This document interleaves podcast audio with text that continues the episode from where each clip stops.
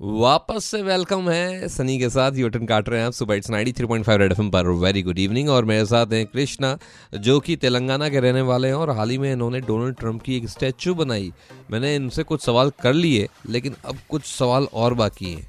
मुझे एक बात बताइए, जब आपने ये स्टैचू बनाई, आपने इंडिया में तो ये सब कुछ वायरल हो गया, लेकिन यूएस वालों का क्या रिएक्शन कुछ पता चला आपको? तो कुछ भी नहीं, लेकिन देखना। और डोनाल्ड ट्रंप साहब को पता चला? डोनाल्ड ट्रंप को पता है कि या नहीं कि मुझे तो पता नहीं लेकिन मैं तो मेरा काम तो रेगुलरली करते रहे हुए अच्छा इसके अलावा क्या करते हैं आप? इसके अलावा कुछ भी नहीं मैं जो है मैं एक बार ट्रंप के मुलाकात होना चाहिए उनको जरा सिर्फ़ एक सेकंड मुझे चाहिए बस होता है। अगर डोनाल्ड ट्रंप के लिए आप कुछ दो एक लाइनें उनके लिए? हाँ उनके लिए मतलब कुछ भी नहीं आ, मेरे को मेरे लाइफ में जो है उन्हें कब जब मेरे तब तक मेरे लाइफ में उन्हें आएगा ना जब तक मेरा लाइफ सुकून हो जाएगा इसलिए मैं उनको आराधन किया रहा हूँ। और जो है उनके लिए बोलना बोले तो उनको जो डेयरिंग एंड डैशिंग पर्सन और जो है मतलब क्या है बोले तो अमेरिकन को अच्छा डेवलप कर रहे हैं। उनके वजह से मेरे को मेरे दिल में जो अच्छा लगा रहा। हिंदुस्तान में अगर किसी की स्टैचू बनाने का मौका मिले तो किसकी बनाएँगे आप? इससे पहले सब कुछ बनवा बनवाए है जस्ट लाइक सुभाष चंद्र बोस जैसे नेताजी गांधी जी। और जो अब जो रिसेंटली है ना अभिनंदन का स्टैचू बनवाने के